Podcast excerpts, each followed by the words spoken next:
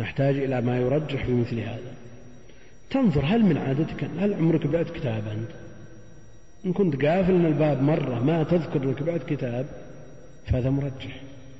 هل أنت ممن يعير الكتب؟ هذا أيضا مرجح. كتاب استماع احتمال أنه اشتراه منك. احتمال أنه استعاره منك. فالاحتمالات قائمة فلا بد من مرجح. الآن عندنا الأصل في هذه الآنية أنها طاهرة. وغلبة الظن أنها طرأ عليها نجاسة. لكن أيضا في احتمال آخر أنها غسلت بعد النجاسة. هل معنى هذا أن النصراني يشرب في هذا الكوب خمر ثم يغسل ثانية والغسل لا يحتاج إلى نية ينظف ولو لم ينوي. فعندنا تعارض أصل وظاهر وهنا من باب اتقاء الشبهة. لابد من الغسل من باب اتقاء الشبهة. فإن وجدتم غيرها فلا تأكلوا فيها فإن لم تجدوا فاغسلوها وكلوا فيها. وما صدت بقوسك فذكرت اسم الله عليه فكل. لا بد من ذكر اسم الله على المذبوح والمصيد. فلا تأكل مما لم يذكر اسم الله عليه. والتسمية شرط لحل الزكاة. أو لحل المذكى التسمية شرط. لحل المذكى ومنهم من يقول على سبيل الاستحباب كالتسمية على الوضوء لكن الفرق بينهما أن التسمية على المذكى ثابتة بالنصوص القطعية. والنهي عن أكل غير المذكى ثابت بالنص القطعي. ولا يرد تذكية ولا يرد صيد إلا مقترن بالتسمية.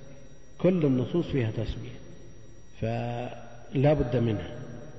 فهي شرط والأصل في الشرط أنه لا يسقط لا عمدا ولا سهوا ونسيانا. الشرط لا يسقط. والمعروف عند جمع من أهل العلم أن التسمية تجب على الذاكر دون الناسي فمن نسى نسي ربنا لا تؤاخذنا إن نسينا وأخطأنا. لكن النهي هنا عاد إلى شرط والشرط عندهم لا يسقط بالنسيان. ولذا المرجح عند جمع من أهل التحقيق أن الذي لا يسمى عليه لا يؤكل سواء كان تركت التسمية عمد أو نسيانا وجاء في الحديث أن قوم حديث عهد بإسلام يأتينا اللحم لا ندري أذكر اسم الله عليه أم لا؟ فقال سموا الله أنتم وكلوا. هذا اللحم الذي يرد هو يرد من مسلمين. يرد من مسلمين. نعم هم حديث عهد بإسلام جديد إسلامهم. فالذي يردك من المسلم إذا شككت هل سمى أو لم يسمي الأصل أنه سمى. لكن إذا شككت سمنت. أما الذي يرد الذي يجزم صاحبه ما وردك أنت اللي صدت أو أنت الذي ذبحت ونسيت التسمية أنت نسيت شرط. وقد جاء النهي عن أكل ما لم يذكر اسم الله عليه. وما صدت بكلبك المعلم فذكرت اسم الله عليه فكل. وما صدت بكلبك غير المعلم فأدركت ذكاته فكل. ما صدت بكلبك المعلم وما صدت بكلبك غير المعلم التعليم والتعلم رفعة. يرفع الله الذين آمنوا منكم والذين أوتوا العلم درجات. ارتفع الكلب بالتعليم. الكلب ارتفع بالتعليم. وما صدت بكلبك المعلم فذكرت اسم الله عليه فكل. وما علمتم من الجوارح فالتعليم نفع الكلب. بينما ما يصيده الكلب غير المعلم غير المدرب لا يحل إلا بالتذكية. لا بد أن يذكر. فالتعليم تشرف به كلب دون كلب. وتعليم الكلاب وغيرها من الجوارح بأن تكون بحيث أرسلت تنطلق وإذا زجرت كفت. يعني تأتمر وتنتهي. تأتمر بالأمر إذا أرسلت وتكف بالنهي إذا عدل عن إرسالها. هذا ضابط التعليم.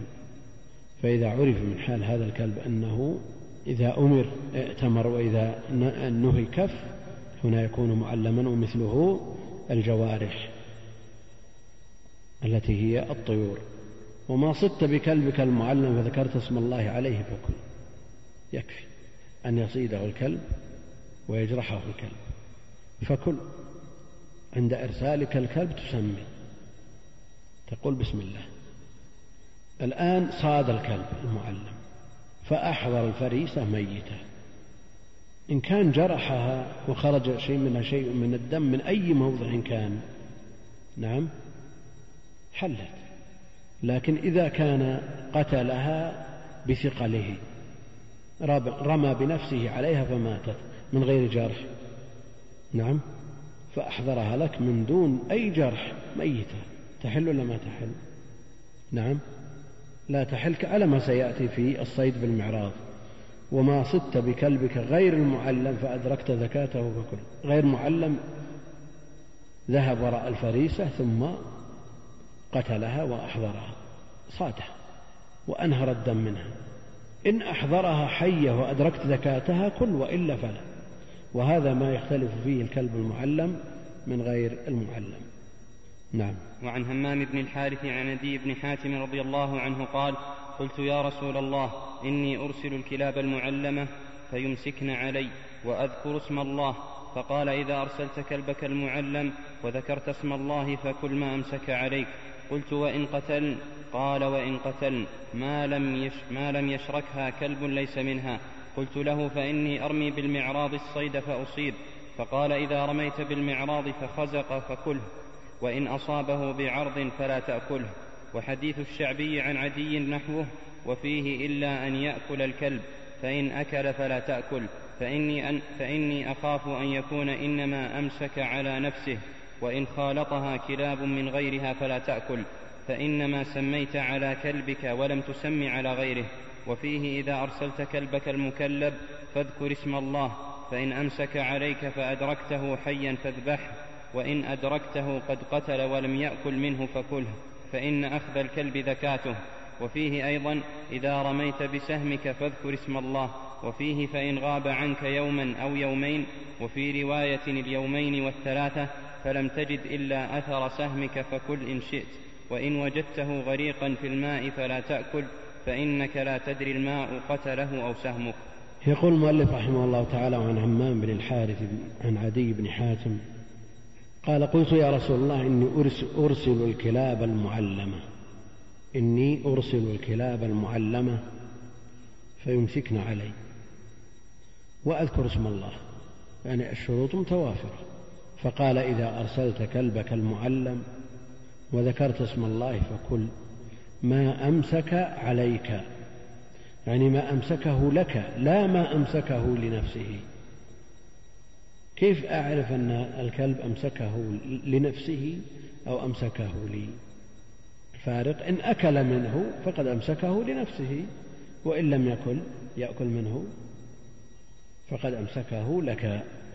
ما أمسك عليك فكل ما أمسك عليه. قلت وإن قتلنا قال وإن قتلنا. يعني مات. ماتت الفريسة. وإن ماتت الفريسة. ما لم يشركها كلب ليس منها. يعني أشليت الكلب وانبعث إلى الفريسة ثم التقى مع كلب آخر فاجتمع على هذه الفريسة. لا تأكل. أنت سميت على كلبك لكن الكلب الثاني ما سميت عليه. لكن لو افترض مثلا أن هناك كلبين كلب لك وكلب لزميلك أنت سميت وهو سمى تسمع وهو يسمعك فالكلبان سمي عليهما فانبعثا إلى الفريسة وافترساها معا التسمية حصلت التسمية حصلت فالصيد حلال. قال قلت وإن قتلنا قال وإن قتلنا ما لم يشركها كلب ليس منها لأنك سميت على كلبك ما سميت على الثاني. قلت له فإني أرمي بالمعراض الصيد فأصيب. المعراض خشبة طويلة طرفها محدب محدب بحيث لو غرز في شيء انغرز. وفي الأصل خشبة طويلة يقتل بعرضه ويقتل بحده. قلت له فإني أرمي بالمعراض الصيد فأصيب. قال إذا رميت بالمعراض بالمعراض فخزق فكله. إذا نفذ في جلده وأنهر الدم أخرج شيء من الدم فكل. وإن أصابه بعرضه فلا تأكل. يعني إذا أصاب الصيد بثقله وما خزق الجلد لا تأكل. يعني مات بالرض بالمثقل. لا يؤكل مثل هذا. وحديث الشعبي عن عدي نحوه وفيه إلا أن يأكل الكلب.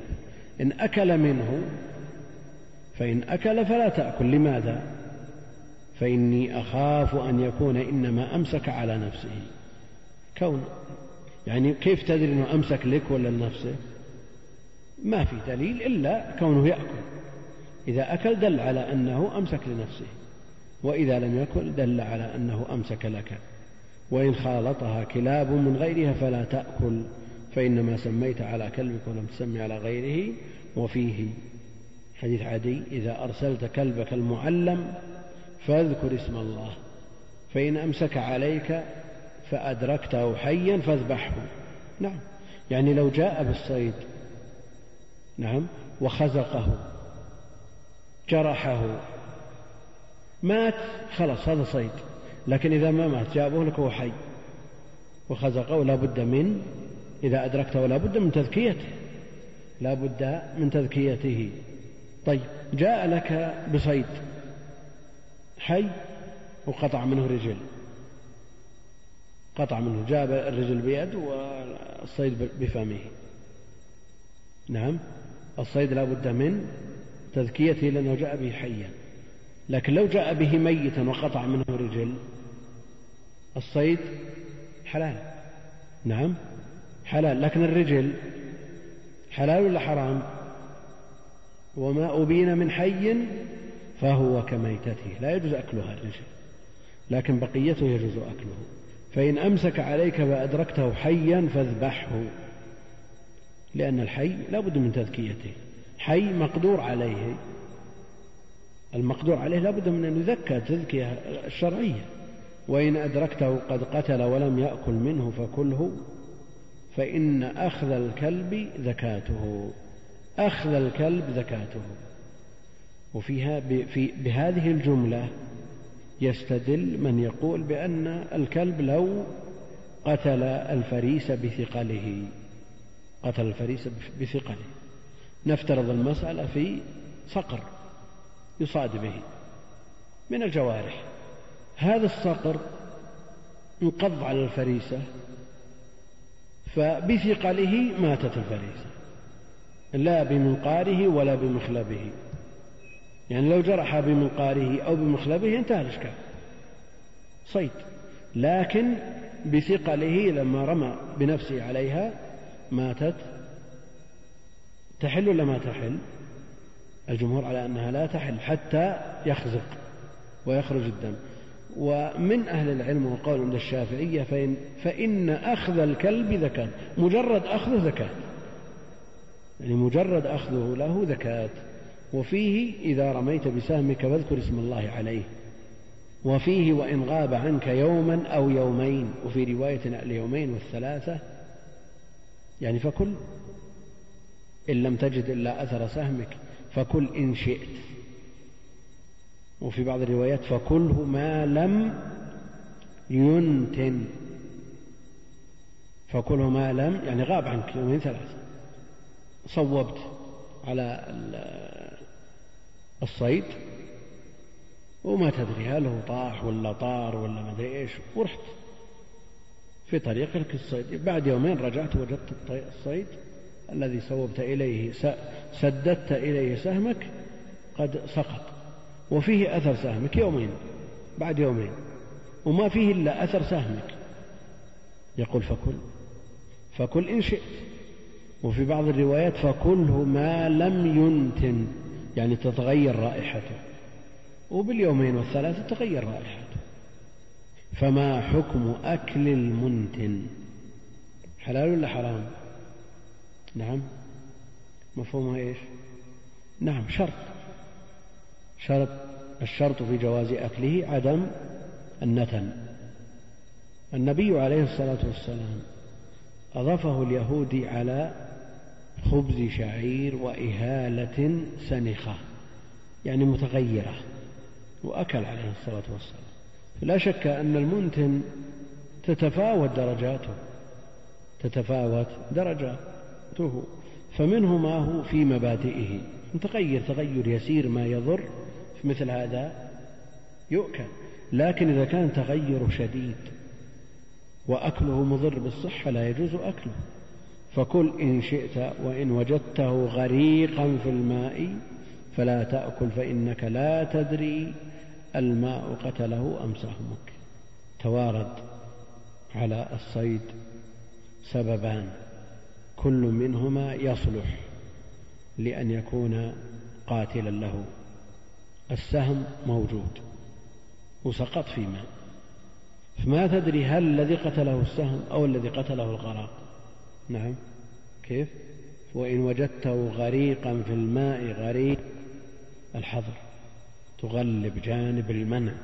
إذا وجد سببان إذا وجد سببان أحدهما مقتض للإباحة والثاني مقتض للمنع يغلب جانب الحظر. وهنا نغلب جانب أنه مات غريقا. ولذا لو التبس عليك الأمر. وجدت شاة مذكاة وشاة ميتة. شاة مذكاة وشاة ميتة. أو وجدت اختلط شاة ذبحها مسلم وشاة ذبحها مشرك. تاكل ولا ما تاكل؟ نعم. ما استطعت أن تميز هذه من هذه. نعم. نعم لا تأكل. تغلب جانب الحذر. لكن أن تفترض هذا في شاة ذبحها مشرك اختلطت بقطيع ذبحه مسلمون. يعني جاء تريلة فيها غنم مذبوحة ذبحها المسلمون. وقلت ترى الحاجة واحدة ما ندري أيها ذبحها مشرك. العمال يحملون لها التريل وشالوا هذه معه. تترك التريلة كلها علشان واحدة؟ نعم. نعم. ما تترك. مثله لو أن شخصا ذهب أبوه قبل عشرين سنة إلى بلد من البلدان إلى مصر أو الهند أو الشمال أو الجنوب الشرق والغرب فتزوج هناك وجاءه بنت وانقطعت أخبارها هذه البنت. طلق الأم ورجع للبلد وانقطعت أخبار هذه البنت. نقول نقول لأولاد هذا الرجل لا يجوز لكم تزوجون من مصر لأن أباكم جاية بنت من مصر. واحتمال تزوجون أنتم ما تدرون؟ نعم أو الهند 800 أو 900 مليون علشان واحدة. نعم لا. لكن لو اشتبهت أخته واحدة بأجنبية واحدة نقول لا ما يجوز. نعم ومنه هذا. وإن وجدته غريقا في الماء فلا تأكل فإنك لا تدري الماء قتله أم سهمك فإذا ترددت بين مبيح وحاضر فرجح جانب الحظر المنع. وهذه قاعدة مضطردة عند أهل العلم. إذا شك في صلاة هل هي من صلاة الحظر أو السفر؟ يتمها. إذا ابتدأ المسح في الحظر ثم سافر أو العكس يغلب جانب الحظر. فلا يمسح إلا مسح مقيم. نعم. عن سالم بن عبد الله بن عمر عن أبيه قال سمعت رسول الله صلى الله عليه وسلم يقول من اقتنى كلبا إلا كلب صيد أو ماشية فإنه ينقص من أجره كل يوم قيراطان. قال سالم وكان أبو هريرة يقول أو كلب حرث وكان صاحب حرث يقول المؤلف رحمه الله تعالى عن سالم بن عبد الله بن عمر عن أبيه وهذا من أصح الأسانيد عند الإمام أحمد بل هو أصح الأسانيد مطلقا عنده. وجزم ابن حنبل بن الزهري عن سالم أي عن أبيه البري. عن سالم بن عبد الله بن عمر عن أبيه رضي الله عنهما قال سمعت رسول الله صلى الله عليه وسلم يقول من اقتنى كلبا إلا ما استثني فإنه ينقص من أجره كل يوم قراط. وهنا الرواية قراطان وجاء في الرواية الصحيحة أيضا قراط. قراط مقدار من الثواب ينقص من عمله يوميا. علشان إيش؟ من أجل اقتناء هذا الكلب. لأن الملائكة لا تدخل المكان الذي فيه كلب. واقتناء الكلب لا شك أنه مضر بصاحبه وبغيره يروع الناس وينجس الأواني وما أشبه ذلك ويمنع من دخول الملائكة والمكان الذي لا تدخله الملائكة من يدخله؟ الشياطين بلا شك يكون مرتعا للشياطين. فإذا اقتنى الكلب نقص من أجله قراط وهذه الرواية التي معنا قراطان وجاء في مقدار القيراط من الثواب في صلاة الجنازة. القيراط في صلاة الجنازة. جاء تفسيره بأنه مثل جبل أحد. فهل القيراط الذي ينقص من عمل الإنسان بسبب اقتناء الكلب مثل جبل أحد؟ مثل القيراط الذي يحصل عليه بسبب صلاة الجنازة. أو نقول القيراط جزء من أربعة وعشرين جزءا من إيش؟ من إيش؟ من الدينار ولا من؟ نعم. جزء من أربعة وعشرين جزء يعني شيء يسير. أو نقول مثل قيراط صلاة الجنازة مثل جبل أحد. مسكين إيش يبقى له من الأعمال هذا. إن كان كل يوم يبي ينقص من, عمله مثل جبل أحد أو مثله مرتين على أن نقص قيراطان ولا يوجد مبرر إلا تقليد الكفار. نسأل الله السلامة والعافية خذلان هذا خذلان علامة خسران. من أجل تقليد الكفار أنهم اقتنوا الكلاب يقتني الكلب ينجس الأواني ويطرد الملائكة ويكون مباء للشياطين ويروع الآمنين. هذا خذلان بلا شك. حتى لو قلنا أنه جزء من أربعة وعشرين وقلنا أنه شيء يسير علشان إيش؟ طيب أنت بحاجة إلى حسنات؟ ما أنت بحاجة إلى اكتساب رصيد يوصلك إلى المنازل العالية في الجنة؟ لماذا تسرب هذا الرصيد يذهب بدون فائدة؟ حتى جاء في تعريف المفلس أنه يأتي بأعمال أمثال الجبال. أعمال أمثال الجبال. لكن يأتي شتم هذا ضرب هذا أكل مال هذا فعل كذا. ثم هذا يأخذ من حسناته وهذا من حسناته إلى آخره. إن فنيت حسناته أضيف عليه من سيئاتهم. هذا المفلس الحقيقي. أما من لا درهم له ولا متاع الدنيا دار ممر تنتهي. لكن الإشكال المفلس والآخرة وهذا يرد يوم القيامة كل يوم ينقص من أجله قيراط أو قيراطان. وهل أخبر النبي عليه الصلاة والسلام بنقص القيراط ثم زيد؟ على ذلك فقيل قيراطان كما يقال نظيره في السبع والعشرين والخمسة والعشرين درجة لمن صلى مع الجماعة أو نقول أن القيراط يحمل على حال والقيراطان يحملان على حال. فالقيراط للبادية لأن الضرر أخف. في البراري تقتني كلب ما هو مثل تقتنيه بين بيوت الناس وترويع الصغار والكبار. فالحاضرة ينقص قيراطان وفي البادية ينقص قيراط لأن الأثر المترتب على اقتنائه في البادية أخف. من الضرر المترتب على اقتنائه في الحاضر في, في بين البيوت بيوت الناس. وأيضا البادية تعودوا عليه.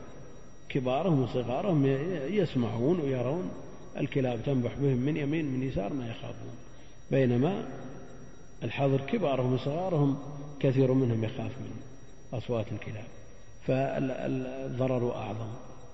من اقتنى كلبا إلا كلب صيد. كلب صيد معلم. معلم للصيد. معلم يصيد به هذا لا ينقص من أجره شيء لأن وجوده عنده له مبرر صحيح ومثله كلب الماشية الذي يحرس الماشية أيضا لا ينقص من أجره شيء لأنه محتاج إليه. قد يقول قائل كيف يقتني الإنسان الكلب المأذون فيه؟ كيف يقتنيه؟ نعم بالشراء. أولا لا يجوز نهى عن ثمن الكلب. لا يجوز بيع الكلب. يقتنيه قبل ثم يعلمه. الجرو الصغير الذي يقبل التعليم ويقبل التمرين. قبل أن يكون معلما ينقص من الأجر ولا ينقص؟ ينقص ولا ما ينقص؟ أهل العلم يختلفون في اقتناء الجرو الكلب الصغير من أجل التعليم. يقول قبل أن يكون معلما ينقص الأجر لأنه ما رخص إلا في كلب الصيد وكلب الصيد لابد أن يكون معلما. ومنهم من يقول لا هذا ما لا يتم هذا إلا به. فلا ما لا يتم المأذون به إلا به فهو مأذون به. والمسألة خلافية. كلب ماشي يحرس الغنم يحرس المواشي هذا مأذون فيه. ولا ينقص من أجر مقتنيه شيء. قال سالم وكان أبو هريرة رضي الله عنه يقول أو كلب حرث كلب زرع. عندك مزرعة تضع فيها كلب لئلا يسرق منها شيء. وكان صاحب حرث. أبو هريرة كان صاحب حرث كان صاحب زرع. وش الفائدة ما الفائدة من قول ابن عمر وكان صاحب حرث؟ كان صاحب زرع. ظاهر السياق قال سالم وكان أبو هريرة يقول أنه من كلام سالم لكن ابن عمر قال وكان صاحب زرع. هل ابن عمر يتهم أبا هريرة بأنه زاد هذه الكلمة لأنه بحاجة إليها. أو ابن عمر يؤكد أن أبا هريرة ضبط هذه الكلمة وحفظها عن النبي عليه الصلاة والسلام لأنه محتاج لأنه محتاج إليها. نعم هذا هو المقرر أن أبا هريرة حفظ هذه الكلمة لحاجته إليها. فالإنسان الذي يحتاج إلى الشيء يضبطه يضبطه. نعم لو أنت مريض بمرض معين وجالس مع مجموعة من عشرة مثلا وجاء برنامج في الإذاعة عن طبيب يتحدث عن أمراض كثيرة فمر هذا المرض الذي أنت تعاني منه فذكر له علاج وكذا. في النهاية من يحفظ العلاج هذا؟ من العشرة؟ ما حفظه إلا أنت لأنك بحاجة. فالذي يحتاج إلى الشيء يحفظه ويضبطه بخلاف من لا يحتاجه. فابن عمر يريد أن يقرر ويؤكد أن أبا هريرة ضبط هذه الكلمة لأنه محتاج إليها. لا يستثنى من اقتناء الكلب إلا هذه الثلاثة الصيد والماشية والزرع. لكن هناك حوائج أخرى. حراسة البيوت هل هي مثل حراسة الماشية؟ الأصل أنه ينقص من أجره وما استثني يقدر بقدر الحاجة. لكن هناك مصالح أعظم من هذا. مثلا الكلاب البوليسية التي تكشف المجرمين. هل نقول أن الحاجة إليها أعظم من حاجتنا إلى الصيد ومن الماشية؟ فقياسها من باب قياس الأولى. قال بهذا جمع من أهل العلم. وقال آخرون لا يجوز اقتناء الكلب بأي حال من الأحوال إلا في الثلاثة المنصوص عليها. إلا في الثلاثة المنصوص عليها. وعلى كل حال المسألة محل خلاف بين أهل العلم. وإذا كان الأثر المترتب عليها كبير فيرجى إن شاء الله تعالى. يعفى. نعم. وعن رافع بن خديج رضي الله عنه قال كنا مع النبي صلى الله عليه وسلم بذي الحليفة من تهامة فأصاب الناس جوع فأصابوا إبلا وغنما وكان النبي صلى الله عليه وسلم في أخريات القوم فعجلوا وذبحوا ونصبوا القدور فأمر النبي صلى الله عليه وسلم بالقدور فأكفئت ثم قسم فعدل عشرة من الغنم ببعير فند منها بعير فطلبوه فأعياهم وكان في القوم خيل يسيرة فأهوى رجل منهم بسهم فحبسه الله فقال إن لهذه البهائم أوابد كأوابد الوحش فما غلبكم منها فاصنعوا به هكذا. قال قلت يا رسول الله إنا لاقوا العدو غدا وليست معنا مدى أفنذبح بالقصب؟ قال ما أنهر الدم. وذكر اسم الله عليه فكلوه ليس السن والظفر وسأحدثكم عن ذلك. أما السن فعظم وأما الظفر فمدى الحبشة. يقول المؤلف رحمه الله تعالى عن رافع بن خديج رضي الله تعالى عنه قال كنا مع رسول الله صلى الله عليه وسلم بذي الحليفة من تهامة ذو الحليفة المعروف. نعم. ميقات ميقات المدينة. بيار علي. هل هي من تهامة كنا مع رسول الله صلى الله عليه وسلم بذي الحليفة من تهامة نعم؟ أيوه. بذي الحليفة هل المقصود به الميقات المعروف. أبيار علي؟ ولا موضع آخر في تهامة يقال له ذو الحليفة؟ هذا الظاهر. ظاهر موضع آخر. فأصاب الناس جوع فأصاب الناس جوع فأصابوا إبلا وغنما. أغاروا على كفار فغزوهم وأصابوا مغانم إبل وغنم. وكان النبي عليه الصلاة والسلام في أخريات القوم في أخريات القوم فعجلوا لأن فيهم جوع. فعجلوا وذبحوا. تعجل قبل أن يستشيروا النبي عليه الصلاة والسلام وقبل أن تقسم هذه الغنائم. كأن بعضهم قال لبعض أعطونا يلا اثنين ثلاثة من الإبل نأكل وبعدين نقسم إن شاء الله. فعجلوا وذبحوا ونصبوا القدور فأمر النبي عليه الصلاة والسلام بالقدور فأكفئت.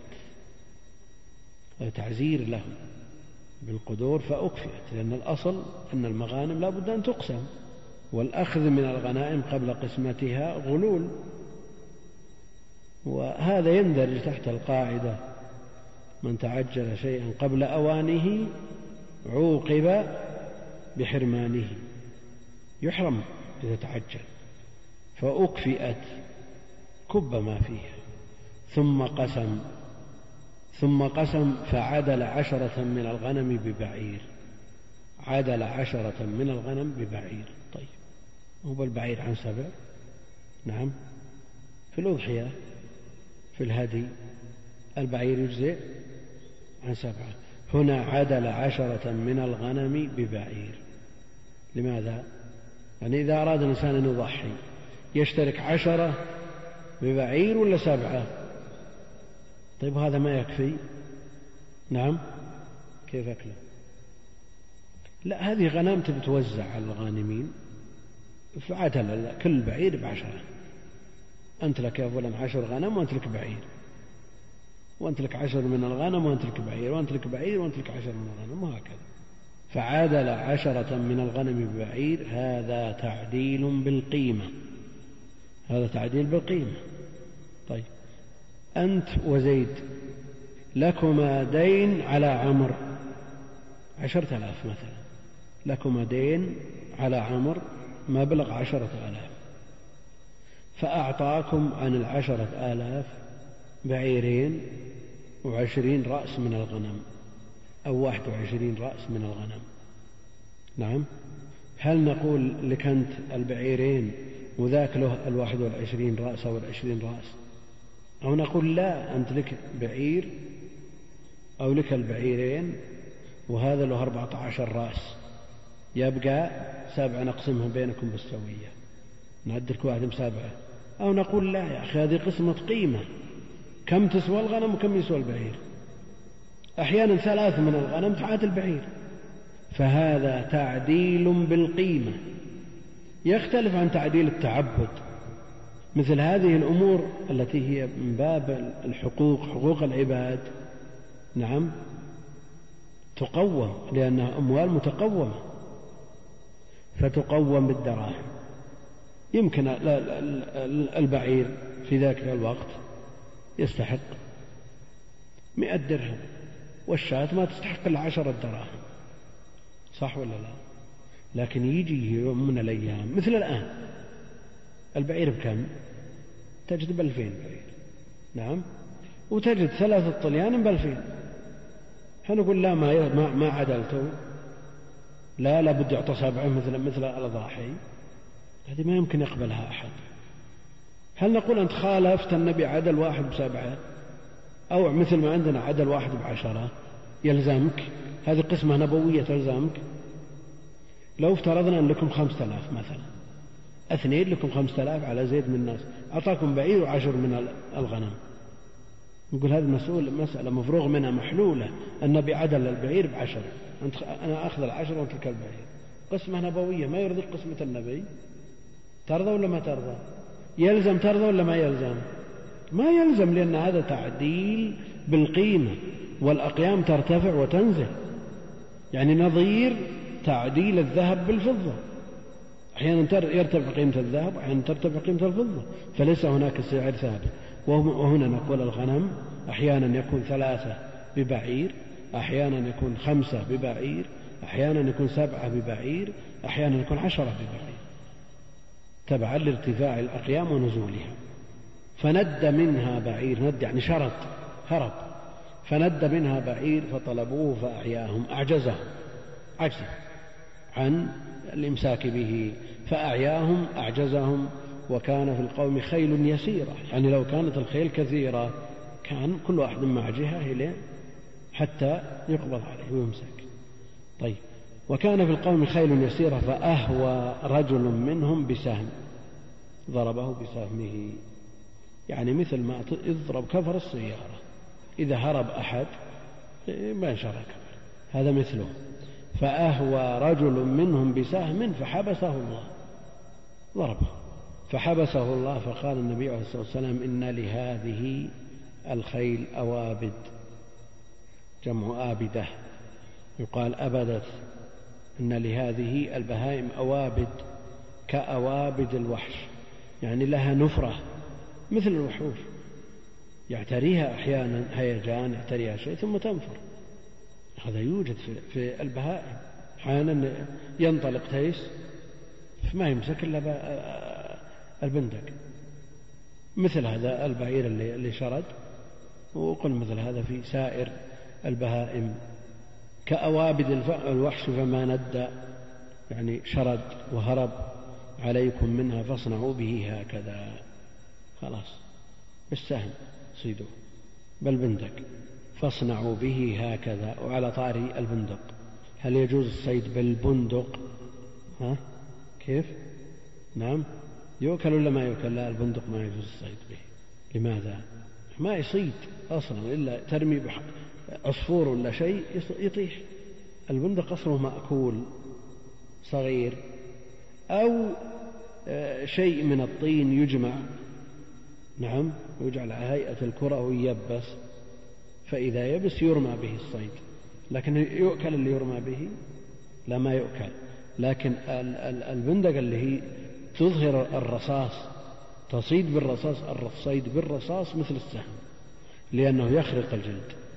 فرق بين البندق والبندق. عاد ما أدري البندق ذي عربية ولا عجمية؟ نعم. لكن الصيد بالرصاص جائز. أما الصيد بالبندق لأنه يقرأ بعض الإخوان في بعض الحواشي الصيد بالبندق ما يميز بين هذا وهذا.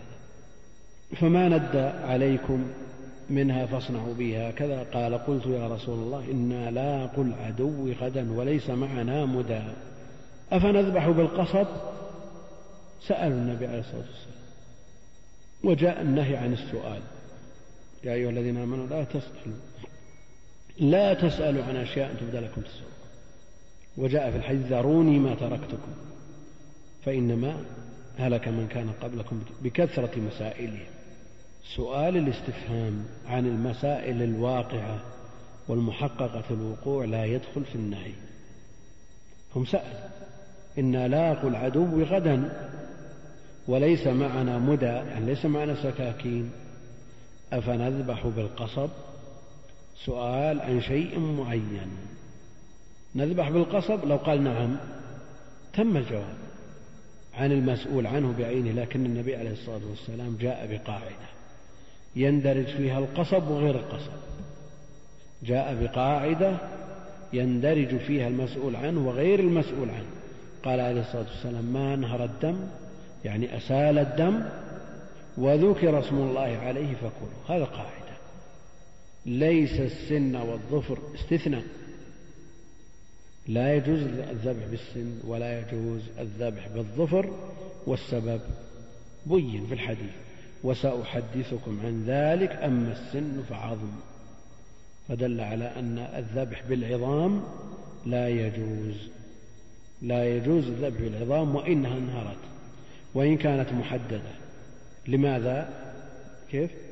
هي عظم لأن طعام الجن ولذا لا يجوز الاستنجاء بها ولا يجوز الذبح بها لأن الدم الذي يخرج المسفوح نجس وهذا تنجيس لها فلا يجوز الذبح بالعظم وأما الظفر فمدى الحبشة يقتلون الطيور بأظافيرهم هكذا بالظفر مدى الحبشة وهم كفار وقد نهينا عن مشابهة الكفار. نعم. قال رحمه الله تعالى باب الأضاحي. عن أنس بن مالك رضي الله عنه قال ضحى النبي صلى الله عليه وسلم بكبشين أملحين أقرنين ذبحهما بيده وسمى وكبر ووضع رجله على صفاحهما. الأملح الأغبر وهو الذي فيه سواد وبياض. يقول المؤلف رحمه الله تعالى باب الأضاحي والأضاحي جمع أضحية وتجمع أيضا على ضحية ضحية وأضاحي ضحية وأضحية. ضحية تجمع على ضحايا وأضحية تجمع على أضاحي.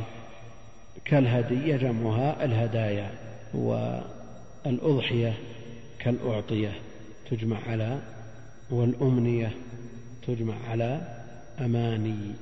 العطية يجمعونها الأعطية والعطية بمعنى واحد.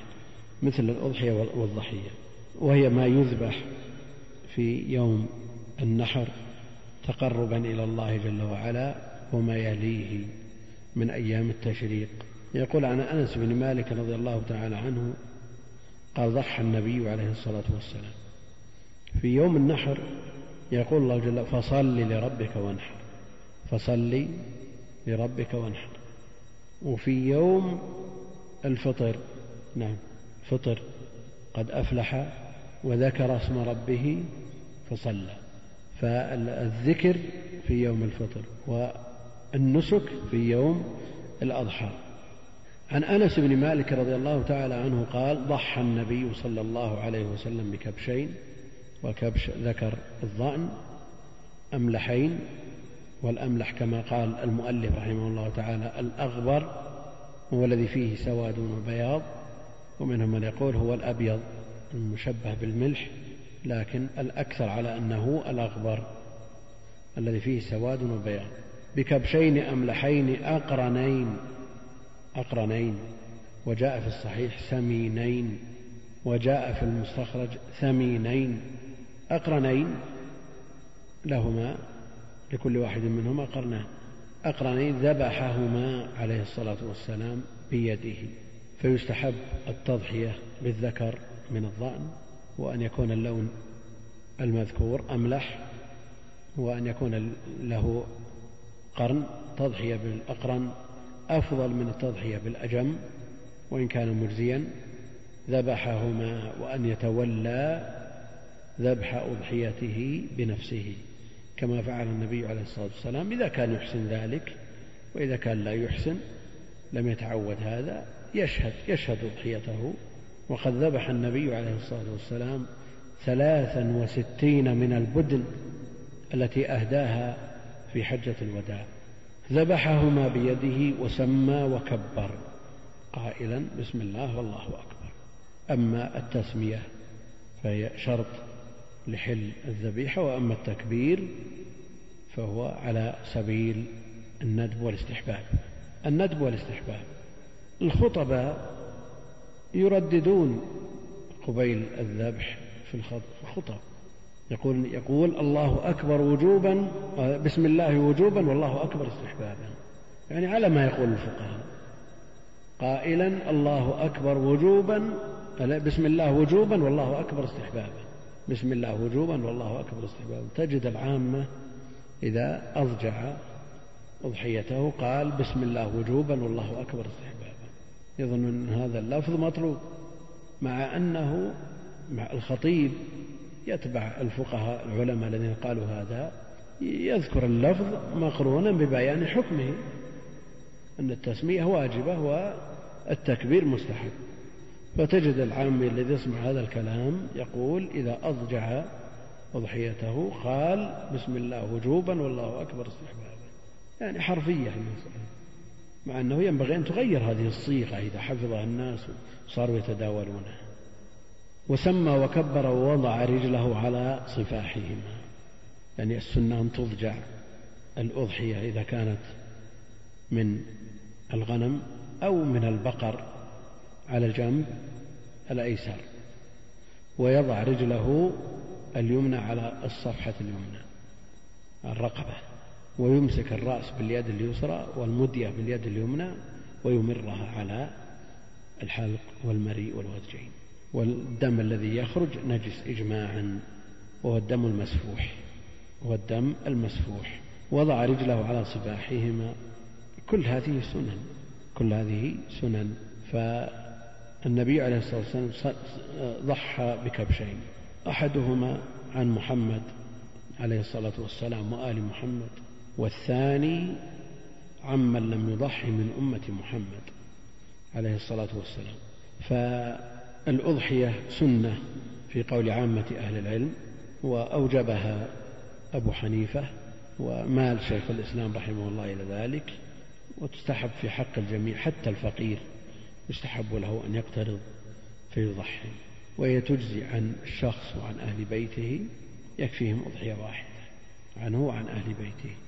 قال رحمه الله تعالى كتاب الأشربة. عن عبد الله بن عمر رضي الله عنهما أن عمر رضي الله عنه قال على منبر رسول الله صلى الله عليه وسلم أما بعد أيها الناس إنه نزل تحريم الخمر وهي من خمسة من العنب والتمر والعسل والحنطة والشعير والخمر ما خامر العقل.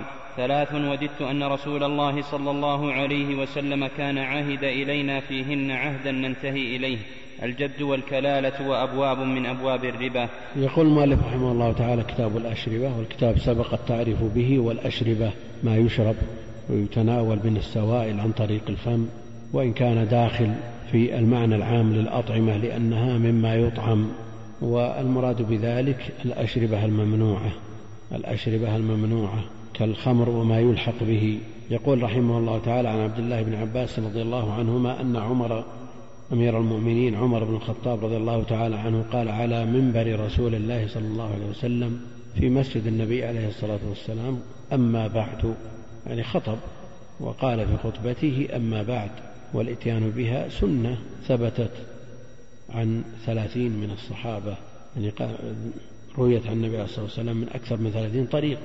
كلها يقول في خطبه ومخاطباته ورسائله. أما بعد وأما حرف شرط وتفصيل وبعد قائم مقام الشرط مبني على الضم لأنه قطع عن الإضافة مع نية المضاف إليه. أيها الناس الأصل أن يقترن جوابها بالفاء. أما بعد فيا أيها الناس. لأنه شرط لا بد من يقترن جوابه بالفاء ويراجع الصحيح. لعله يراجع. نعم. أيها الناس إنه نزل تحريم الخمر. يا أيها الذين آمنوا لأنه نزل تدريجي. نزل تحريمها تدريجيا. منع من قربانها وقت الصلاة. ثم بين أن الضرر أكثر من النفع. ثم نزل التحريم القطعي لأنهم بهذا التدريج يتكيفون لأنهم أشربت قلوبهم حب الخمر. العرب يحبون الخمر ويشربونه ويزاولونه بكثرة. فمن رحمة الله جل وعلا بهم أن نزل تحريمها تدريجيا فجاء في آخر الأمر يا أيها الذين آمنوا إنما الخمر والميسر والأنصاب والأزلام رجس من عمل الشيطان فاجتنبوه. آخر ما نزل فيها. تحريم البت في تحريمها.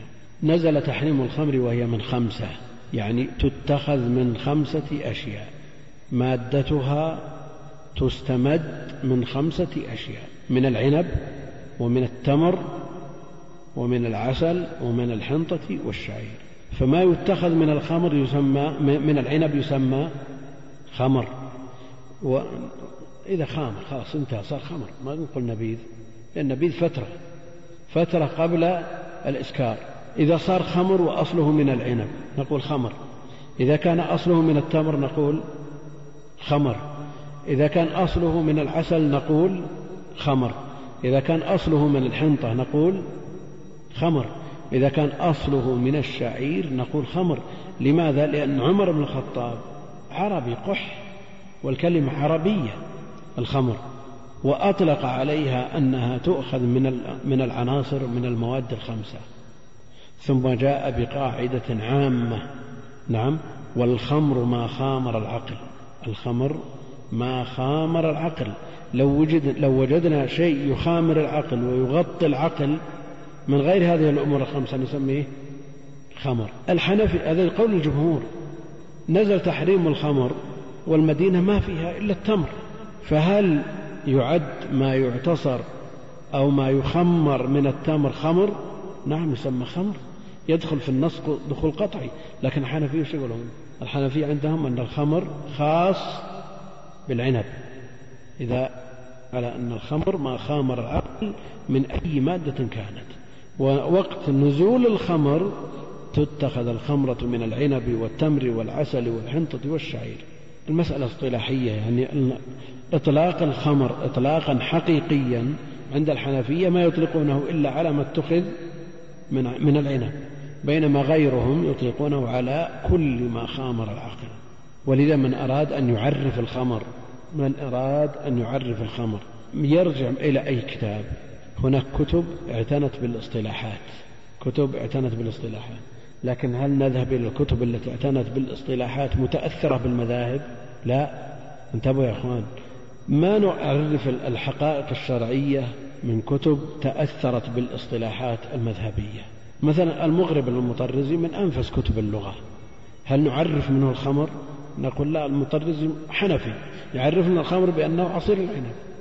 ولا نعتمد على مثل مصباح المنير أو المطلع لأنها تأثرت بالمذاهب. عندنا لغة نرجع إلى العرب الأقحاح وعمر منهم لأنه قال في النهاية والخمر ما خامر العقل. ومن أوضح الأدلة على ذلك أن المدينة ليس فيها عنب في وقته لما نزل الخمر إنما فيها التمر. والخمر ما خامر العقل. ثلاث وددت. يتمنى عمر رضي الله تعالى عنه أن يكون فيه نصوص قطعية ما تحتمل تردد في المسائل الثلاث. وددت أن رسول الله صلى الله عليه وسلم كان عهد إلينا فيه فيهن ثلاث مسائل عنده تردد في حكمها. فتمنى لو كان عنده نص قاطع من النبي عليه الصلاة والسلام يحسم الخلاف. ننتهي إليه. الجد. الجد. هل هو مثل الأب في الميراث؟ هل هو يحجب الأخوة؟ أو الأخوة يرثون مع الجد؟ مسألة خلافية بين أهل العلم والقول المرجح أنه أب. تبعتم ملة آبائي يا بني آدم وجد جد بعيد فالجد أب فهو يحجب الأخوة كالأب. الجد والكلالة الكلالة من مات ليس له ولد ولا والد. يستفتونك قل الله يفتيكم في الكلالة. ولذلك قال ألا تكفيك آية الصيف؟ نعم. فعمر رضي الله تعالى عنه أراد أن يكون هناك نص قاطع في هذه المسائل ولا يعني أنه إذا خفي على عمر بعض هذه المسائل أن الأمة بكاملها خفي عليها الحكم لا. النبي عليه الصلاة والسلام ما ترك شيء ما بينه. والكلالة وأبواب من أبواب الربا مسائل من مسائل الربا خفيت على عمر رضي الله تعالى عنه. منهم من يقول أن منها ربا الفضل. أما ربا النسيئة فهو متفق عليه مقرر لكن ربا الفضل قد آه، يشك فيه من يسمع حديث إنما الربا في النسيئة. لكن جاء النص القطعي عنه عليه الصلاة والسلام في قوله أوه إنه الربا لما باع الصاع بالصاعين. هذا ربا الفضل. فهو مقطوع بتحريمه والإجماع قائم عليه. الحديث الثاني وعن عائشة رضي الله عنها عن النبي صلى الله عليه وسلم أنه سئل عن البتع فقال كل, شر كل شراب أسكر فهو حرام البتع نبيذ العسل. يقول مالك رحمه الله تعالى وعن عائشة رضي الله عنها أن النبي صلى الله عليه وسلم سئل عن البتع. البتع فسره المؤلف بأنه نبيذ العسل. النبيذ يتخذ شيء من العسل ويجعل في مكان وفي الغالب أن يكون المكان دافئ حار. لو حفظ بمكان بارد ما تغير. آه، ويحكم إغلاقه وقد يوضع عليه شيء مواد يتخمر مثل ما يتخذ من التمر أو من العنب أو من غيرهما. آه، يحبس يوم يومين ثلاثة والنبي عليه الصلاة والسلام كان ينتبذ له لكن يشربه من يومه. أما إذا مضى عليه يومان أو ثلاث وتغير وقذف بالزبد لا يجوز شربه. هذا النبيذ. فقال كل شراب أسكر فهو حرام. قاعدة. كل ما يسكر فهو حرام. ويلحق بالشراب المأكول المطعوم. الحشيشة حرام بالإجماع. وهي مأكولة وليست مشروبة. عاد ما ندري عاد إيش يسوون بها الآن. ولا كانت تؤكل. على عهد النووي وعلى عهد شيخ الإسلام وهي محرمة بالإجماع. وغيرها من ما يأرد من آه، حبوب وأبر وأمور نسأل الله السلامة والعافية نسأل الله أن يقي المسلمين من شرها آه، وردت عليهم وأثرت في عقولهم وأديانهم وأبدانهم وتصرفاتهم وأخلاقهم. أثرت فيها تأثيرا بالغا. نسأل الله جل وعلا أن يحصن الأمة منها وأن يرد كيد الكائدين في نحورهم. فجاءت هذه القاعدة كل شراب أسكر فهو حرام. ولو كان طيب ولو كان مأكول مشروب أيا كان. إذا أسكر فهو حرام. كان بالشم يسكر يغطي العقل فهو حرام. داخل في هذه القاعدة. نعم. وعن عبد الله بن عباس رضي الله عنهما قال بلغ عمر رضي الله عنه أن فلانا باع خمرا فقال قاتل الله فلانا. ألم يعلم أن رسول الله صلى الله عليه وسلم قال قاتل الله اليهود حرمت عليهم الشحوم فجملوها فباعوها. يقول المؤلف عن عبد الله بن عباس رضي الله عنهما قال بلغ عمر أن فلانا. جاء تسميته في بعض الروايات أنه سمرة صحابي جليل لكن عرف تحريم الخمر ولم يعرف حكم بيع الخمر. عرف تحريم الشرب ولم يعرف بيع حكم البيع. وخفي عليه أن الله جل وعلا إذا حرم شيئا حرم ثمنه. وجاء النهي عن التجارة في الخمر. بلغ عمر أن فلانا باع خمرا فقال قاتل الله فلانا. دعا عليه يستحق الدعاء. ولم يعزره ولم يعاقبه ولم يضربه. عذره بجهله عذره بجهله وإلا فمثل هذا تجب عقوبته هذه وظيفة السلطان هذه وظيفة الحاكم. وكان عمر رضي الله عنه يضرب على أقل من هذا. الذي يصلي بعد صلاة العصر يضرب عمر بالدرة. لأنه خالف النهي. فكان عمر رضي الله تعالى عنه وارضاه حازم لكن هنا عذر صحابي جليل تأول وما عرف أن البيع حرام فعذر وقال قاتل الله فلانا. دعا عليه. ألم يعلم أن رسول الله صلى الله عليه وسلم قال قاتل الله اليهود؟ عمر رضي الله عنه خفي عليه النص الذي يدل على تحريم التجارة في الخمر فقاس بيع الخمر على بيع الشحوم. واستعمل القياس هنا. فقال قاتل الله اليهود حرمت عليهم الشحوم فجملوها. جملوها يعني أذابوها. قالوا والله ما بعنا شحم ولا أكلنا شحم ولا أكلنا حرام إحنا بعنا سمن. وهذه حيلة من حيل اليهود التي عرفوا بها. ولذا جاء النهي عن التشبه بهم. لا ترتكبوا مرتكبة اليهود. لا ترتكبوا مرتكبة اليهود فتستحلوا ما حرم الله بأدنى الحيل.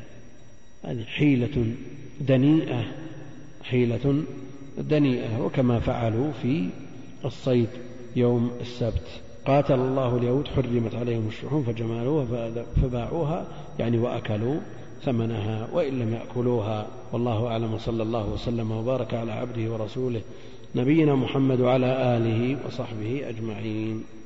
سم. بسم الله الرحمن الرحيم. الحمد لله رب العالمين والصلاة والسلام على نبينا محمد وعلى آله وصحبه أجمعين. أما بعد قال الإمام عبد الغني المقدسي رحمه الله تعالى وغفر له ولشيخنا وللحاضرين كتاب اللباس.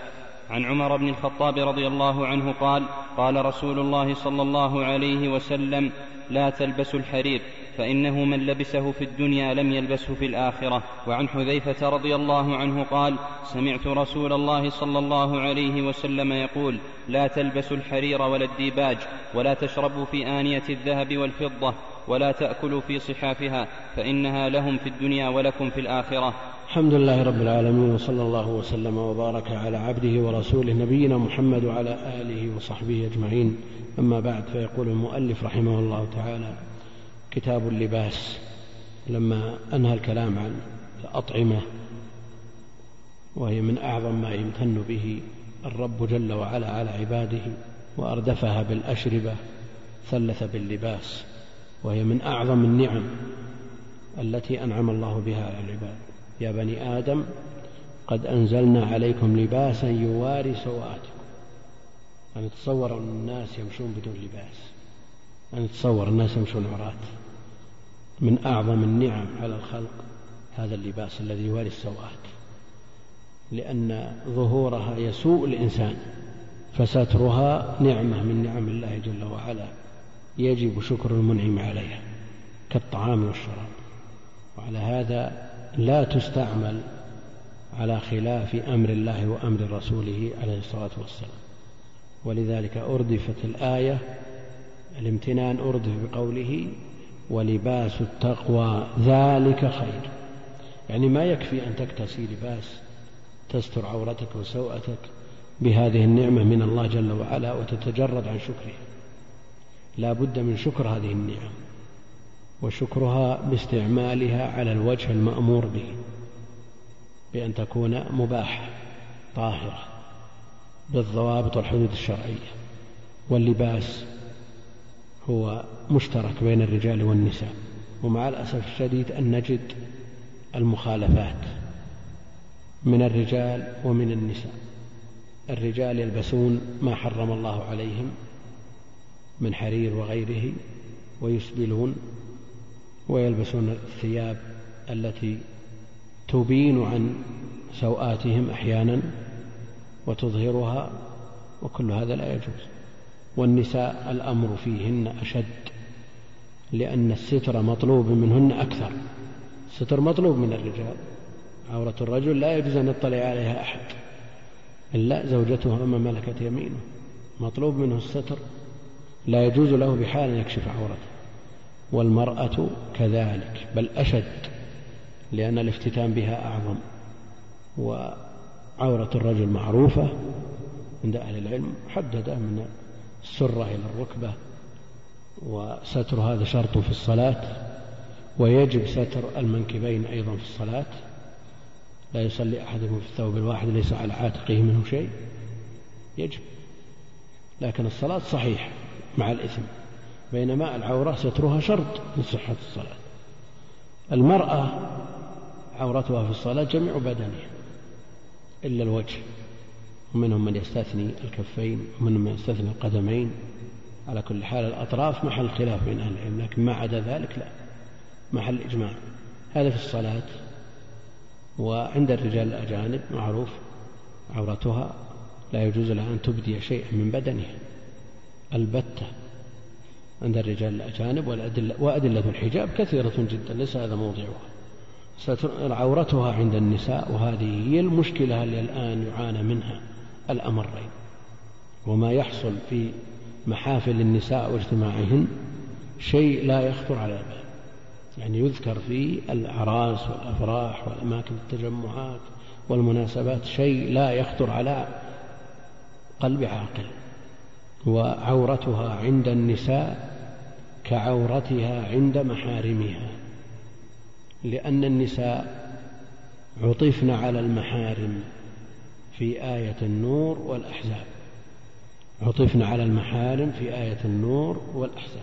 فحكم النساء حكم المحارم فالتي فالذي تبديه لأخيها وعمها وخالها ووالد زوجها وابن زوجها تبديها للنساء. ومع ذلك فلا يجوز إظهار لأنها نسقت على المحارم.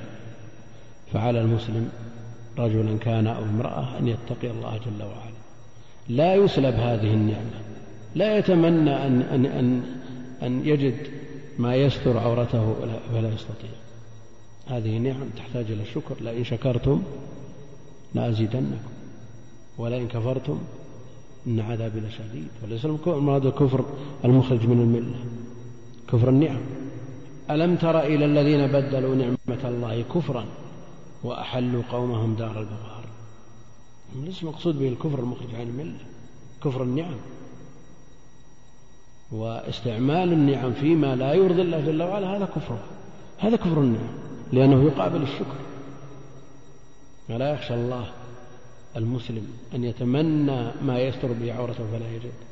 يعني ما قرأوا في كتب الفقه كيف يصلي العراة يعني مستحيل أن تكون أن يوجد يوم من الأيام ما عندك ما عندك شيء تلبسه. ما هو مستحيل. مستحيل في يوم من الأيام أن أن تصبح المرأة وجلدها لا تريد ولا ترغب أن يراه أحد من الناس عقوبة لها على ما تصنعه في نعم الله. فتساهل الناس تساهل شديد والتبعة على المباشر لهذه المنكرات وعلى من ولاه الله جل وعلا أمر أي مخالف. كلكم راع وكلكم مسؤول عن رعيته. وعوقب الناس بعقوبات كثير منها لا يشعرون بها بسبب هذه المخالفات. هناك قصص وأخبار واقعية ليست تخرصات ولا ظنون ولا توقعات كلها واقعة. والذي يخفى عليه شيء يسأل. يسأل إما القضاة أو رجال الحسبة. ورجال الحسبة في أي بلد من البلدان إذا كان هناك زواج أكثر عملهم ينصب على القصر لا لأنهم يباشرون الإنكار على النساء لا المرأة تدخل بعباءة متلفف ولكن إذا دخلت كان زوجها يعلم هو الآثم أو أخوها أو أبوها. ويعانون من هذا شد المعاناة وعوقب كثير من هذا بالفضيحة نسأل الله السلامة والعافية. لأن الله جل وعلا يغار. كل ذنب له عقوبة. ولا يتصور أن الإنسان أن الله جل وعلا ظلمه حينما قبض على بنته أو على أخته أو على زوجته مع شخص أجنبي. بما كسبت أيديكم. أنت السبب. أنت المتساهل. فعلى الإنسان أن يحتاط لنفسه ولأهله. ولا يترك موليته التي والله الله أمرها فريسة لوحوش البشر. مهما قال من كلام لين وكلام معسول وكلام ازداد الأمر سوءا بعد مسائل التصوير.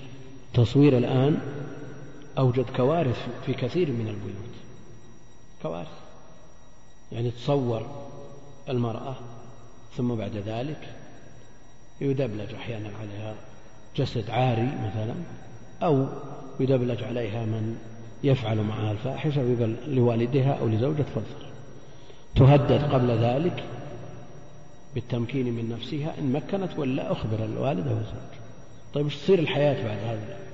هذا هذا التساهل كيف يعيش الإنسان وهو يرى صورة بنته أو زوجته معها شخص يعاشرها عراة؟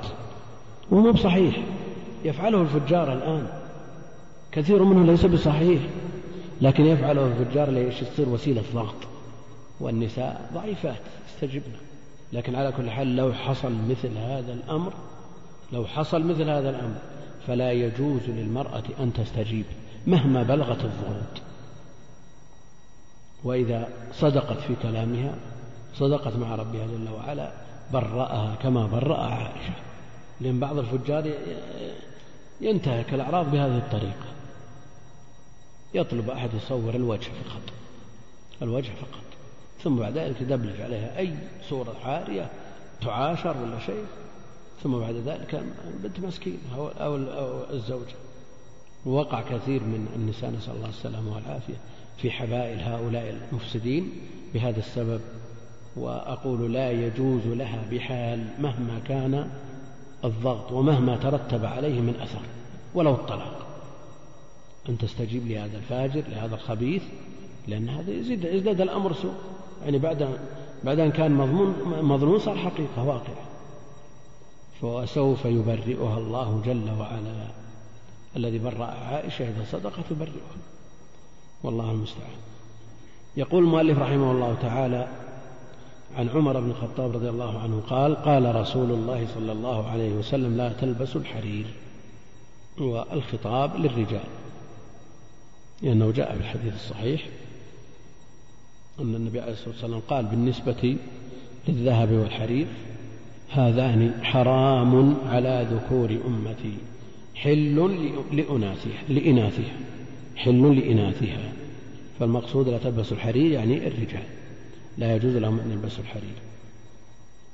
فلبس الحرير حرام إلا ما استثني من الشيء القليل على ما سيأتي وإذا كان علاج حكة مثلا أو جرب أو شيء لا يرتفع إلا بالحرير فقد رخص النبي عليه الصلاة والسلام فيه. فإنه من لبسه في الدنيا لم يلبسه في الآخرة. من لبس الحرير لم يلبسه في الآخرة. الكلام يعني ما لأحد كلام هذا في الصحيحين. فمن قيل فيه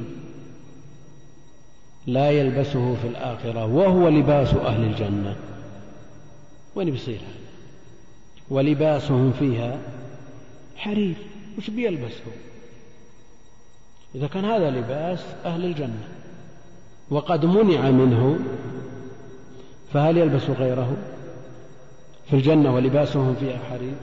أو لا يكون مآله إلى الجنة يعني لابد أن يدخل النار. على كل حال هذا من نصوص الوعيد. فمنهم من قال إن هذا وعيد بالنار على من لبس الحرير. لأنه إذا قيل لا يلبس في الآخرة وهي لباس أهل الجنة لن يبقى عاري ولن يلبس غيره. نعم. إذا لا يدخل الجنة التي لباسهم فيها حرير. وهذا من نصوص الوعيد. ومنهم من يقول يحرم التنعم بهذه النعمة في الجنة كما يحرم شارب الخمر من من شربها في الآخرة كما يحرم من يسمع الأغاني والمعازف والمزامير من سماع غناء الحور العين. جزاء وفاقا الجزاء من جنس العمل.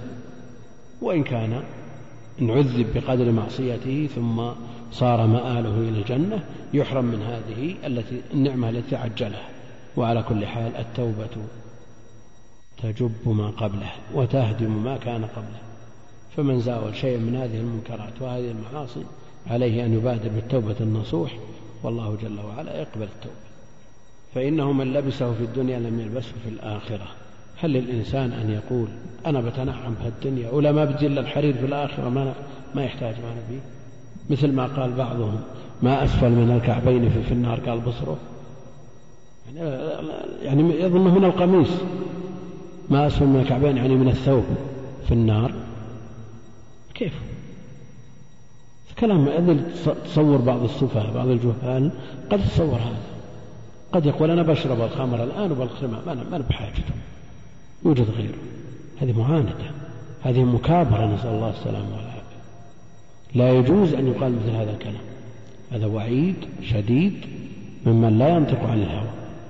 يقول رحمه الله تعالى عن حذيفة رضي الله عنه قال سمعت رسول الله صلى الله عليه وسلم يقول لا تلبسوا الحرير ولا الديباج لا تلبسوا الحرير ولا الديباج.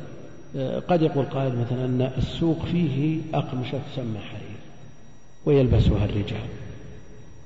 تسمى حرير ويلبسها الرجال وثياب ناعمة لكن التسمية ما تضر. التسمية بحقيقته يجتنبه المسلم. خشية أن يقع في المنهي عنه. اللهم إلا إذا كانت التسمية تسمية من وجه شبه بعيد جدا مثل ما يسمون البترول الذهب الأسود. يجوز للرجال مزاولته ولا ما يجوز؟ نعم. بعيد جدا. بعيد عن حقيقة الذهب الذي جاءت به النصوص. نعم. لا تلبسوا الحرير ولا الديباج والديباج نوع من الحرير. من يقول انه ما غلظ من الحرير. لا تلبسوا الحرير ولا الديباج وعطفه على الحرير من باب عطف الخاص على العام للاهتمام بشأنه والعناية به. ولا تشربوا في آنية الذهب والفضة ولا تأكلوا في صحافه فيحرم الأكل والشرب في الأواني المصنوعة من الذهب والفضة. لا يتجوز بحال لا للرجال ولا للنساء. لأنه إنما أبيح للنساء الحلية فقط لأنها جبلت على حب التزين. أو من ينشأ في الحلية فيباح لها أن تتحلى بالذهب والفضة لكن تستعمل الذهب والفضة بغير حلية هي كالرجل. فلا يجوز لها أن تستعمل إناء ذهب ولا فضة ولا يجوز لها أن تستعمل قلم ذهب ولا فضة فلا يجوز لها بحال أن تستعمل. الأكل والشرب منصوص عليه. الأكل والشرب منصوص عليه. وعامة أهل العلم على قياس سائر الاستعمالات. على الذهب والفضة. ولذا يجعل الفقهاء يجعلون هذا الحديث في باب الآنية في كتاب الطهارة. لا يجيزون الوضوء من من إناء الذهب والفضة. والوضوء غير الأكل والشرب. فدل على أنهم يتوسعون في النهي ويعدونه من الأكل والشرب إلى سائر الاستعمالات ومنهم من يقصره على مورد النص. فيجوز سائر الاستعمالات ما عدا الأكل والشرب. وحجة الجماهير أنه إذا منع الأكل والشرب بآنية الذهب والفضة مع الحاجة إلى ذلك فلا أن يمنع ما سواه. من باب أولى والعلة التي استنبطوها فخر خيلاء وكسر قلوب الفقراء والتشبه بأهل الجنة والتضييق على النقدين. علل كثيرة استنبطت لسبب المنع من استعمال الذهب والفضة. ولا تأكل في صحافها فإنها لهم الضمير يعود على من؟ الكفار. طيب وين مرجع الضمير؟ مذكور؟ غير مذكور. إنما ما حذف للعلم به حذف للعلم به بدليل المقابلة فإنها لهم في الدنيا ولكم في الآخرة لهم في الدنيا ولكم في الآخرة. فدل على أن الذي يستعملها في الدنيا لا يمكن منها في الآخرة. وقوله لهم في الدنيا لا يدل على إباحتها لهم لا يدل على إباحتها لهم لأنهم مخاطبون بفروع الشريعة. مخاطبون بفروع الشريعة. فيحرم عليهم ما يحرم على المسلمين. والقول بمخاطبة الكفار بفروع الشريعة قول جمهور العلماء لأدلة كثيرة. منها ما سلككم في سقر. قالوا لم نكن من المصلين ولم نكن نطعم المسكين وكنا نقوم. ذكروا فروع يعذبون عليها. والمسألة مبسوطة في غير هذا الموضع فلا يعني أن أنك أنها لهم في الآخرة في الدنيا أنها تباح لهم. لكن هم الذين يستعملونها. وهم الذين لا يمتثلون الأوامر والنواهي فصارت لهم باعتبار أنهم يتناولونها ويستعملونها من غير نكير. نعم. عن البراء بن عازب رضي الله عنهما قال ما رأيت من ذي لمة في حلة حمراء أحسن من رسول الله صلى الله عليه وسلم. له شعر يضرب منكبيه. بعيد ما بين المنكبين. ليس بالقصير ولا بالطويل. يقول البراء بن عازب رضي الله تعالى ما رأيت من ذي لمة. يعني من صاحب لمة. في حلة حمراء. واللمة الشعر إلى شحمة الأذن. ثم الجمة ثم أولا الوفرة الوفرة إلى شح إلى شحمة الأذن الوفرة إلى شحمة الأذن ثم أنزل منها الجمة بين شحمة الأذن والمنكب فإذا وصل إلى المنكبين كما هنا سمي لمة سمي لمة. هذا بالنسبة لشعر الرجال. اقتداء به عليه الصلاة والسلام وذكرنا في سؤال مر بنا أن اتخاذ الشعر اقتداء به عليه الصلاة والسلام تكميلا للسنن إذا دل على صدق صاحبه لا شك أنه يؤجر على ذلك. أما من يزاول المنكرات ويقترف الفواحش والجرائم ويربي الشعر ويحلق لحيته ويقول مقتد نقول لا ما هو صحيح تقتدي بشيء غير واجب وتترك الواجبات. قد يقول قائل الجهة منفكة. نعم. قد يقول قائل الجهة منفكة هذا عليه إثم وهذا له أجر وش المانع؟ نعم. نقول لا يا أخي الباب واحد. الباب واحد. نعم لو كانت من بابين مختلفين قلنا الجهة منفكة. الآن الجهة غير منفكة هذا كله شعر تترك المستحب وتحلق الواجب نقول لا الباب واحد والجهة غير منفكة. ولذا عيب على من يقول من الأشعرية أنه يجب على الزاني أن يغض بصره عن المزني بها. يجب عليه أن يغض لأنه مأمور بغض البصر. يقول يا أخي الباب واحد وين رحت؟ ما حرم البصر إلا من أجل الزنا.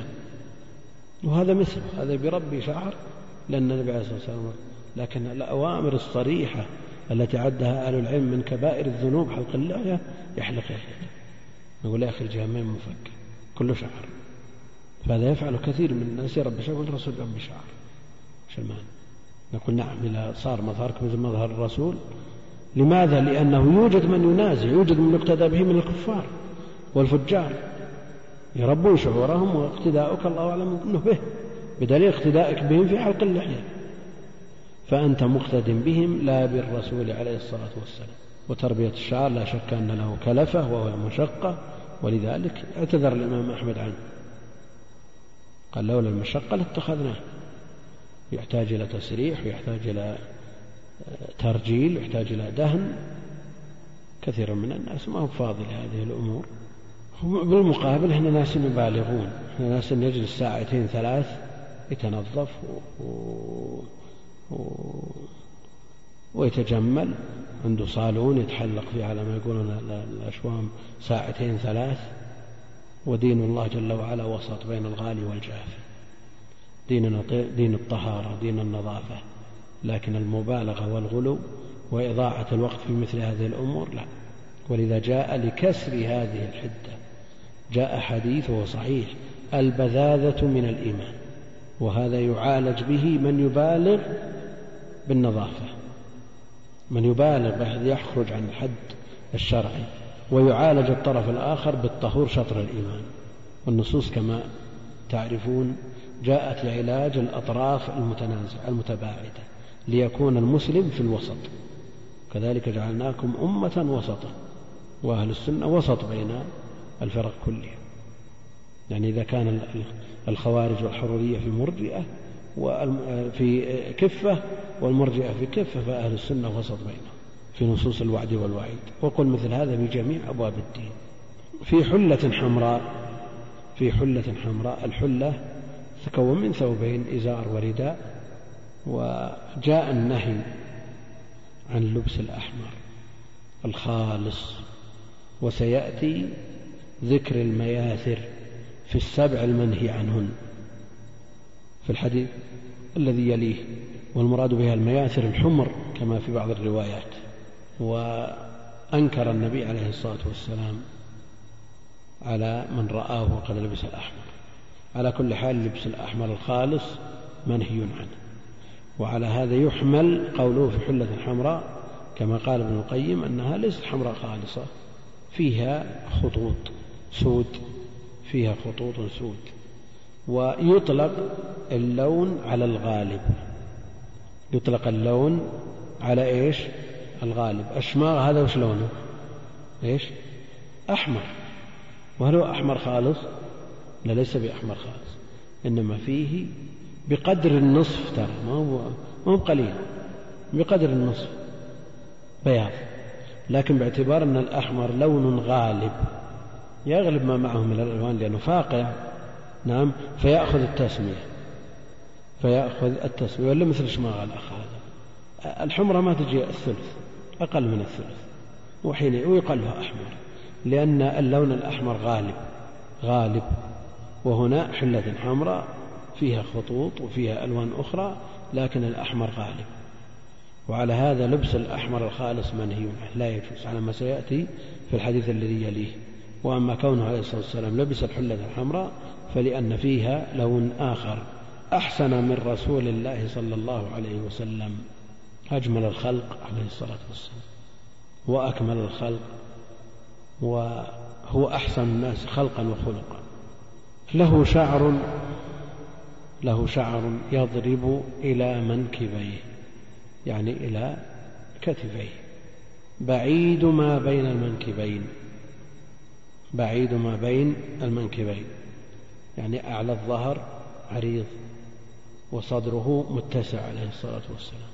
وجاءت الأوصاف الدقيقة في كتب الشمائل التي مع الأسف كثير من طلاب العلم لا لا يراجعها ولا يتم اقتداؤه بالنبي القدوة الأسوة حتى يعرف أوصافه عليه الصلاة والسلام الخلقية والخلقية. بعيد ما بين المنكبين ليس بالقصير ولا بالطويل يعني ربعة عليه الصلاة والسلام. ليس بالقصير ولا بالطويل وإنما ربعة من الرجال. نعم. عن البراء بن عازب رضي الله عنهما قال أمرنا رسول الله صلى الله عليه وسلم بسبع ونهانا عن سبع. أمرنا بعيادة المريض واتباع الجنازة وتشميت العاطس وإبرار القسم أو المقسم ونصر المظلوم وإجابة الداعي وإفشاء السلام. ونهانا عن خواتيم أو عن تختم بالذهب وعن شرب بالفضة وعن المياثر وعن القسي وعن لبس الحرير والاستبرق والديباج. نعم يقول المؤلف رحمة الله عليه وعن البراء بن عازب رضي الله تعالى عنه قال أمرنا رسول الله صلى الله عليه وسلم. أمرنا رسول الله صلى الله عليه وسلم إذا صرح الصحابي بالآمر فهو مرفوع قطعا من قبيل المرفوع إذا صرح بالآمر. هل يحتمل أن يكون الآمر غير النبي عليه الصلاة والسلام؟ هنا لا.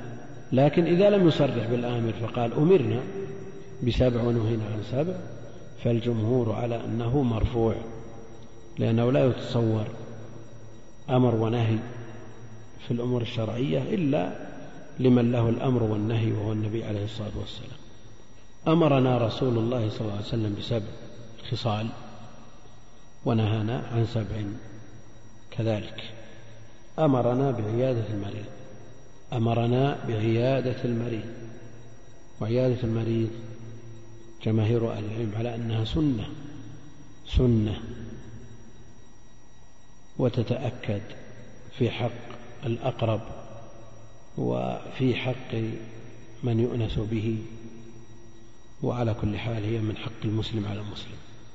ونقل النووي الإجماع على أنها سنة. نقل النووي الإجماع على أن عيادة المريض سنة.